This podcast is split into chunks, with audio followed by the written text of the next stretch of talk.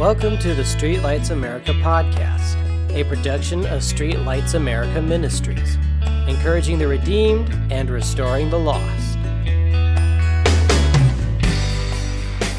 Hello, ladies and gentlemen. Welcome to the Streetlights America podcast. My name is Daniel King. It's nice to have you with us today. So, today we're actually going to start by reading Matthew 7, verses 7 through 11. Now, the reason why I'm starting here is because there are two aspects to God that we all kind of know. We all know Him to be our Savior, a compassionate person, a compassionate being, but also people see Him as a provider, which He absolutely is. However, there's a side to this that I feel like nobody talks about. And I think it really needs to be addressed because too many people get this padded idea.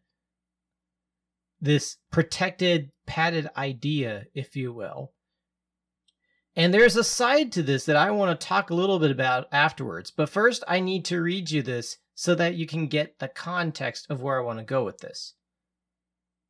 So, Matthew 7 says, Ask, and it will be given to you. Seek, and you will find.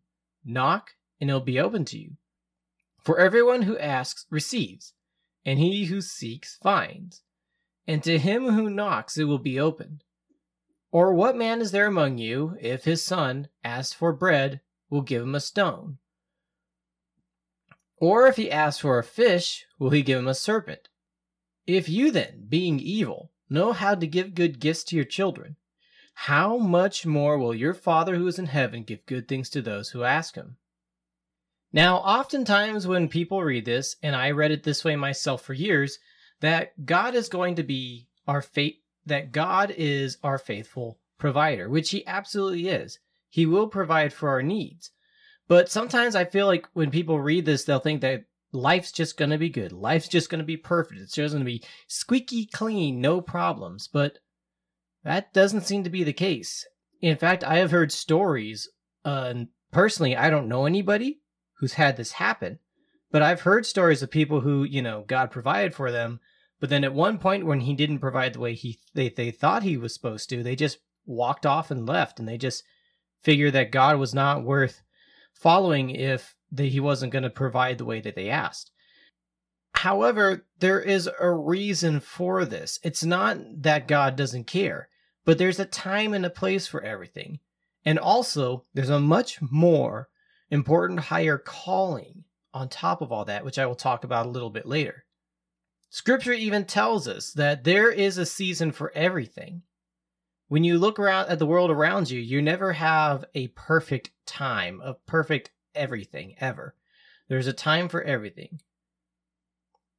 Ecclesiastes 3 verses 1 through 9 actually, in a very poetic way, puts this forward. Verse 1 states, To everything there is a season, a time for every purpose under heaven and if you read the rest of this, it basically says there's a time for everything that happens.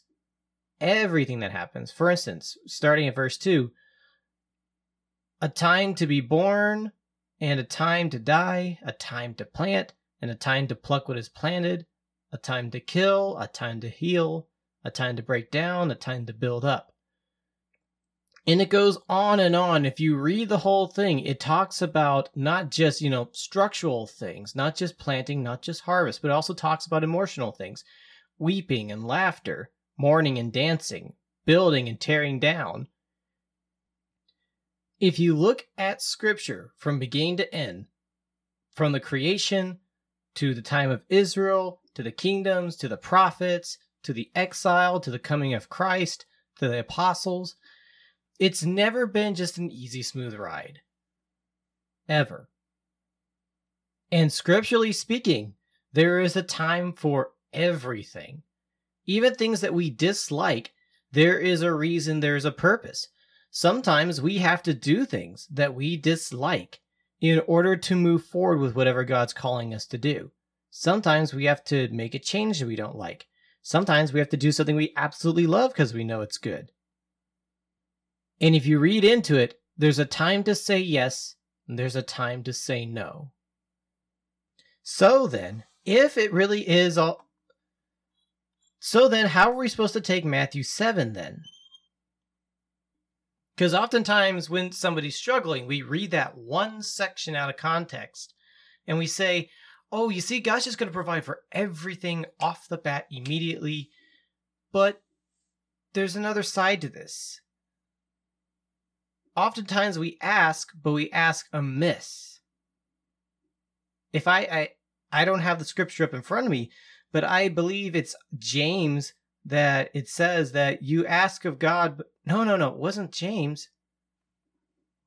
Actually, I take that back. It is in James. James 4, verse 3 says that you do not receive because you ask amiss, that you may consume it on your own lust. Now, the reason why I'm bringing that up is because the next verse I want to move on to is one that I have shared before. Jeremiah 19:11. Now, I've shared this one because it is indeed an encouragement to us in this day and age.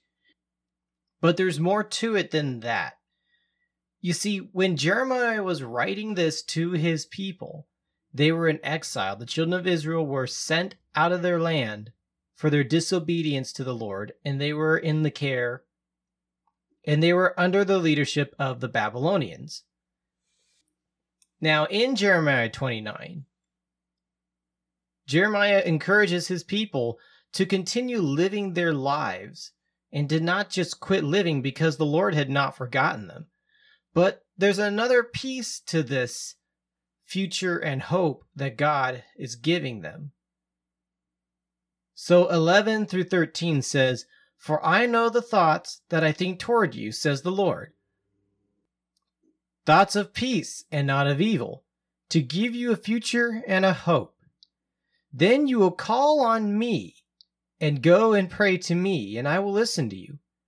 And you will seek me and find me. Then you will search for me with all your heart. Now, you see the last two verses there, verses 12 and 13. What is often not read whenever this verse, whenever this passage of scripture is shared, are those two verses. Now remember context children of Israel, they're in exile. And God is telling them to plant vineyards, to raise families, even though they're in a strange foreign land, and to know that God still cares for them in spite of what has happened.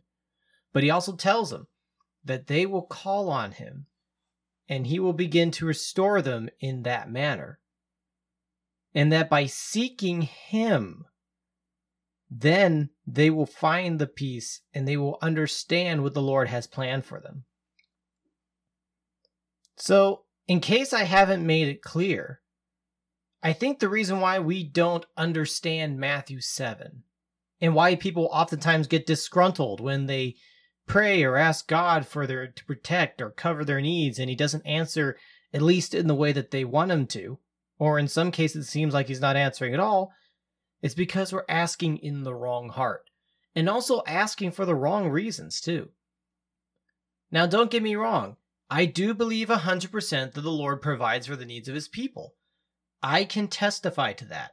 I've been in a few situations where I probably should not have been as far as financial and personal care and all those things go, he has provided. But more importantly, he's provided for my spiritual needs. But there's this other step that he asks of us to seek him and to seek the kingdom of God. And I believe that is really the reason why people don't always understand Matthew 7. Verse 7, of course. And to prove that point, I would like to move on to Matthew 6, verses 31 to 34.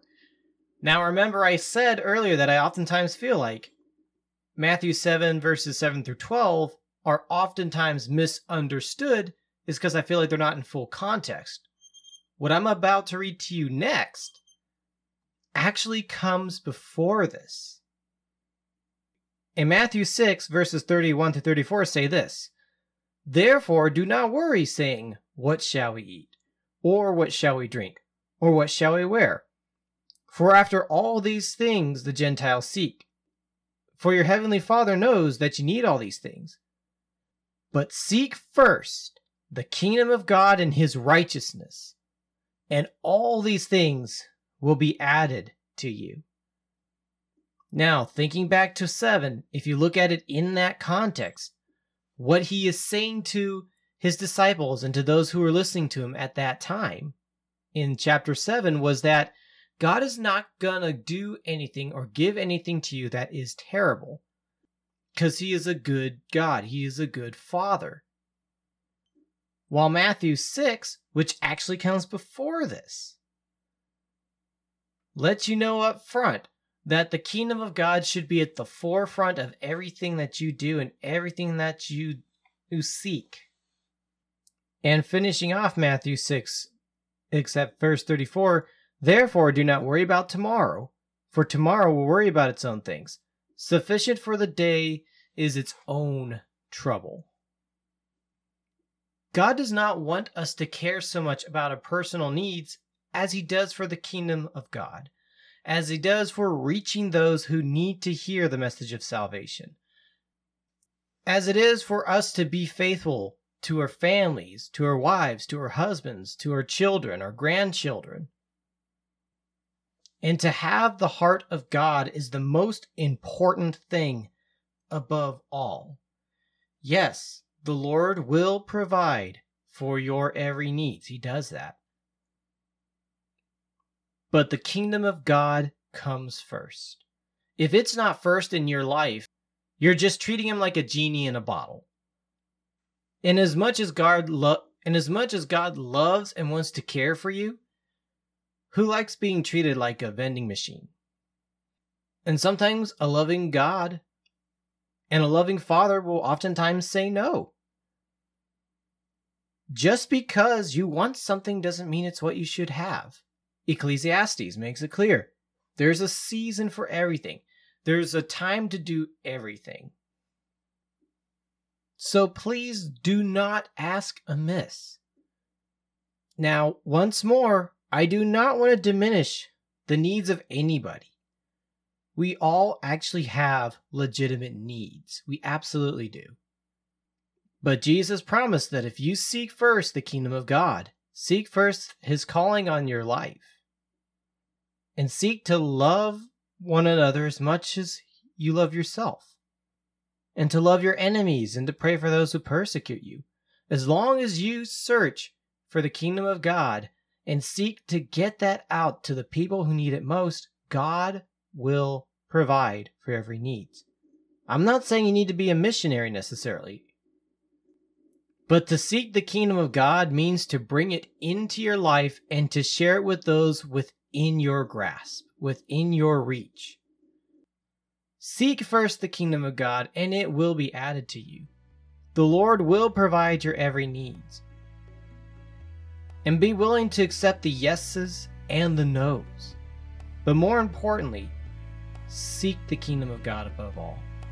There's a lot this world offers, but it's not enough. And it cannot compare to what the Lord is setting forth for you. Thank you for joining us on today's podcast. If you want to be alerted every time we publish a new podcast, please be sure to subscribe. You can find us on Apple Podcast, Google Podcast, Spotify, and Stitcher Radio. You can also find our podcast at streetlightsamerica.com. Also, be sure to check us out on Facebook. And as always, thank you so much for listening, and may God bless you.